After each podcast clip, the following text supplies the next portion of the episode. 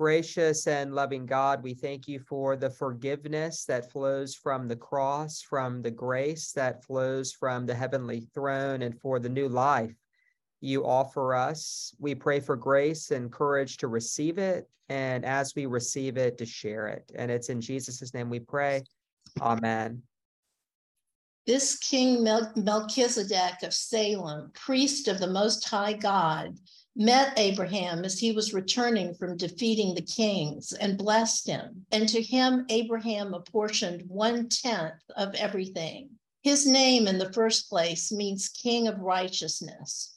Next, he is also King of Salem, that is, King of Peace, without father, without mother, without genealogy, having neither beginning of days nor end of life but resembling the Son of God, he remains a priest forever. See how great he is. Even Abraham, the patriarch, gave him a tenth of the spoils. And those descendants of Levi who received the priestly office have a commandment in the law to collect tithes from the people, that is, from their kindred, although these also are descended from Abraham. But this man who does not belong to their ancestry collected tithes from Abraham and blessed him who had received the promises. It is beyond dispute that the inferior is blessed by the superior. In the one case, tithes are received by those who are mortal in the other by one of whom it is testified that he lives. One might even say that Levi himself, who receives tithes, paid tithes through Abraham, for he was still in the loins of his ancestor when Melchizedek met him. Now, if perfection had been attainable through the Levitical priesthood, for the people received the law under this priesthood, what further need would there have been to speak of another priest arising according to the order of Melchizedek?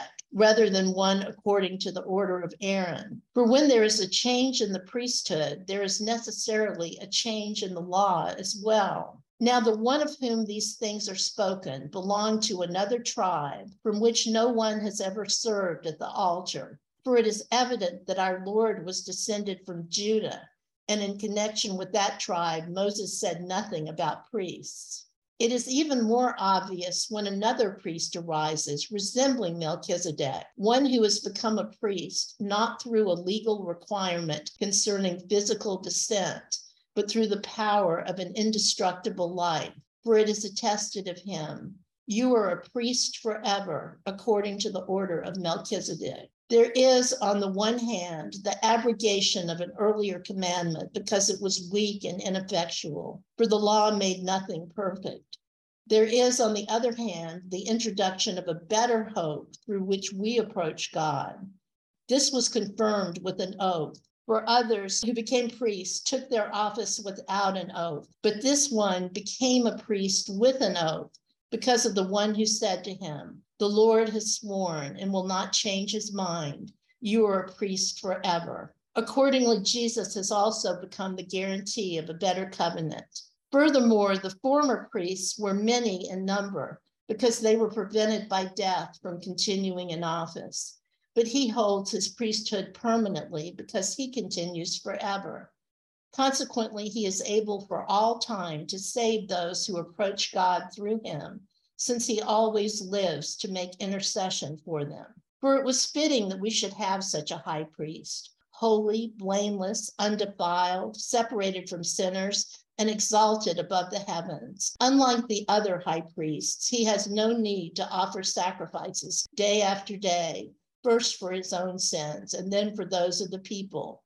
This he did once for all when he offered himself. For the law appoints as high priests those who are subject to weakness, but the word of the oath, which came later than the law, appoints a son who has been made perfect forever.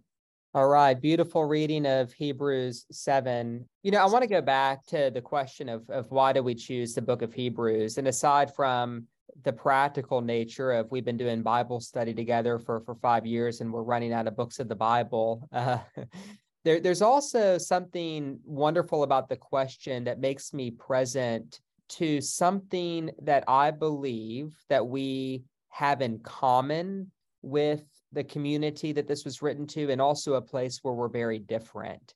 And I think finding that place of commonality and difference is going to be really, really important. First, where are we different? You and I are heirs of an orthodox tradition of Christianity that has been worked out with a lot of struggle, a lot of time, with a lot of councils of the church. And so, you know, uh, we're kind of raised in the church or we come in as a convert and the Nicene Creed is so well packaged and put together, it feels as if it just fell straight down from heaven. When in reality, all the earliest theologians, St. Paul, the author of John's Gospel and the author of Hebrews, for instance, are really trying to work out.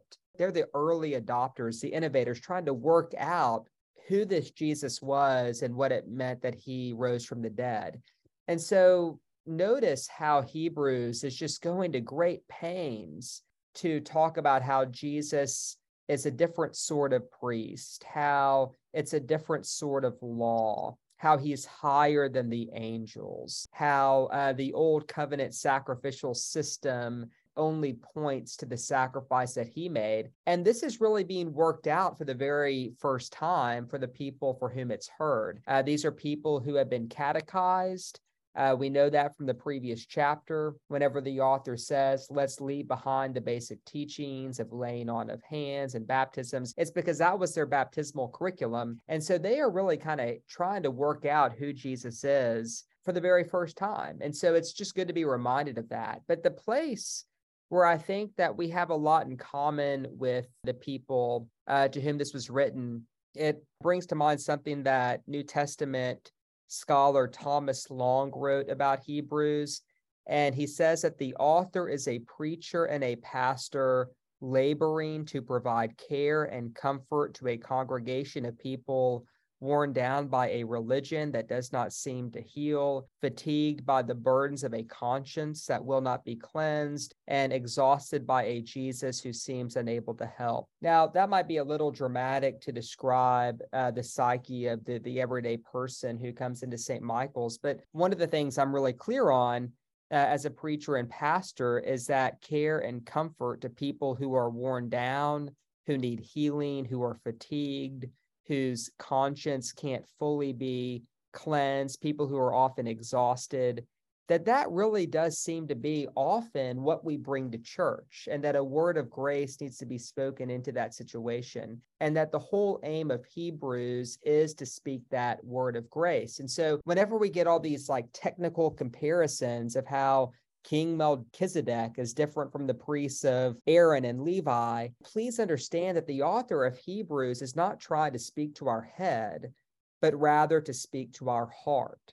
And so, who was King Melchizedek? You remember in Genesis chapter 14, Abram and his nephew get in a little trouble. Lot is kidnapped, and Abram has to go rescue uh, his nephew Lot out of slavery. And after that great exodus, that great defeat, King Melchizedek comes and blesses Abram uh, and celebrates the liberation from slavery with a meal of bread and wine. That's the story. And of course, every Sunday, what do we do? We celebrate how Jesus has rescued us from slavery, and we celebrate that with the memorial and the sacrament of bread and wine. And, and so, what's happening here with King Melchizedek being differentiated from the priests of Levi is that what the author is trying to do is not to make some scholarly argument, but he's trying to impress upon people and their heart that Jesus is a priest who has already done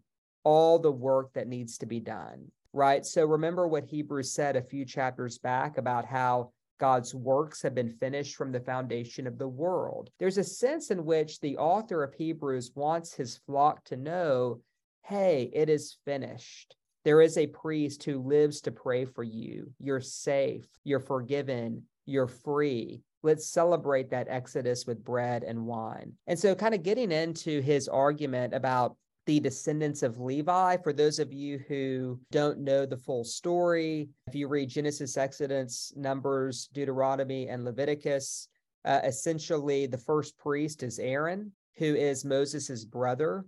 Uh, they were of the tribe of Levi. and all of Aaron's descendants were set aside to be priests for the people, and the other tribes, the other 11 tribes, would pay them tithes. They would support the priesthood. And so, this whole argument here about how the earthly priests, how they used to receive tithes, I think it's the funniest argument in scripture how the Levitical priests, they actually paid tithes because they were still inside of Abraham, and Abraham paid tithes to Melchizedek. I don't know if you can follow that logic or not, but the whole point, again, being made here is that the sort of priest Melchizedek was, which points to Jesus, he's a greater sort of priest, someone who can, as verse 11 says, make people perfect. Verse 11 if perfection had been attainable through the Levitical priesthood, there wouldn't be a need for another priest. And so the point being made here is not that what God established with Aaron and the Levites was bad or unholy. It was good. It was a gift. God entrusted his people with this priesthood, but only that it was a pointer, that it was never meant to make us perfect. And to be really clear about what this word perfect means, it doesn't mean perfect moral behavior, right? Whenever you think about being perfect, you think about getting your act together, you think about all those silly mistakes you make, not making them anymore. That's not really what perfection means, because remember, earlier Hebrews talks about how we have a high priest who is able to sympathize with our weakness. And so, whatever this perfection is, it's not whenever you cease to be fully weak and fragile and vulnerable. It's pointing to something else, I think. But the point is, is that whatever perfection is, the Levitical priesthood was never set up to do it. And that another priest, another intercessor, another mediator is needed in order to bring about in us the desired end that God created us for. And that's really what the word perfection means. It's tied to the Greek word telos, which means end. Uh, or kind of finality. It, it, it points to a certain direction in which our life is moving. And, and basically, the argument is that the whole system of law and priests through conventional religion it's not going to get us to our desired end. Only God can do that. Only Jesus can do that, which is why he's described as the author or the pioneer of our salvation in a previous chapter. So notice what it says in verse 12 when there's a change in priesthood, there is a change in law. So, two verses from Paul's writings come to mind here one from Romans, one from Galatians. The Galatians verse is from chapter 5 when it talks about the fruit of the Spirit being love, joy, peace, patience, kindness, goodness, generosity, faithfulness, and self control. And then Paul says, Against such things there is no law. And I think part of what Paul's doing in Galatians is basically saying only the Holy Spirit can produce inside of us the inner change that God longs to work. That what the law can do is modify our exterior behavior. So, whenever there's a law, whether it's a law from the government or a law from God, or if I just kind of give you something you should do or must do, or I tell you what to do, there's only three responses you can have to me giving you a law or a should or a must or an ought. Uh, you can rebel, right? You can you can just throw a fit and rebel, say no. Uh, you can retreat and freeze and remain silent, uh, or you can comply. But whenever you comply with a law, we always do so from a place of fear, right? So we might have our behavior modified but our heart remains fearful. And so it's not that the Old Testament law couldn't modify behavior, it did that just fine, but it couldn't reach the heart. And what Hebrews is pointing to is God reaching the heart. The other verse comes from Romans. You all might remember this from our study of Romans, where Paul writes, For God has done what the law, weakened by the flesh, could not do. By sending his son in the likeness of sinful flesh, he condemned sin in the flesh so that the just requirement of the law might be fulfilled in us who walk not according to the flesh, but according to the Spirit. Same idea. God has done what the law could not do. And so it's not that the law that God entrusted the people of Israel with was bad, it was a gift. But with respect to the perfection or the interchange that Hebrews is pointing us to, to go to verse 19, the law was weak and ineffectual. To say that the law was weak and ineffectual is not to say that it was bad, not to say that it was a mistake. It just was unable to do what only the Holy Spirit and the high priesthood of Jesus could do. And, and, and in a sense, what Hebrews is doing is taking its place in that larger prophetic tradition of Jeremiah and Ezekiel, where uh, the prophets would say something along the lines of, A day is surely coming, says the Lord, when I will give you a new heart, I will put my spirit within you. I will remove your heart of stone. I will give you a heart of flesh, right? The prophets always talk about God giving us a new heart. The law can't give us a new heart. The law can only modify our exterior behavior. And the perfection or the wholeness or the fullness that Hebrews is pointing to uh, is trying to go to something deeper than that. Okay, so that's what this whole business about Jesus being a priest according to the order of Melchizedek is about. It's not a priesthood that's about exterior laws, it's a priesthood that's associated with rescuing someone from slavery and celebrating with bread and wine. And so, whenever we get to verse 19 and it says, the law made nothing perfect, there is, on the other hand, the introduction of a better hope through which we approach God.